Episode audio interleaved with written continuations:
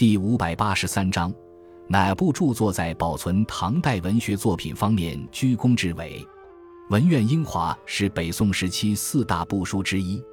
李昉、徐铉、宋白及苏轶简等二十余人奉敕命于太平兴国七年（公元982年）开始编纂，历时五年完成。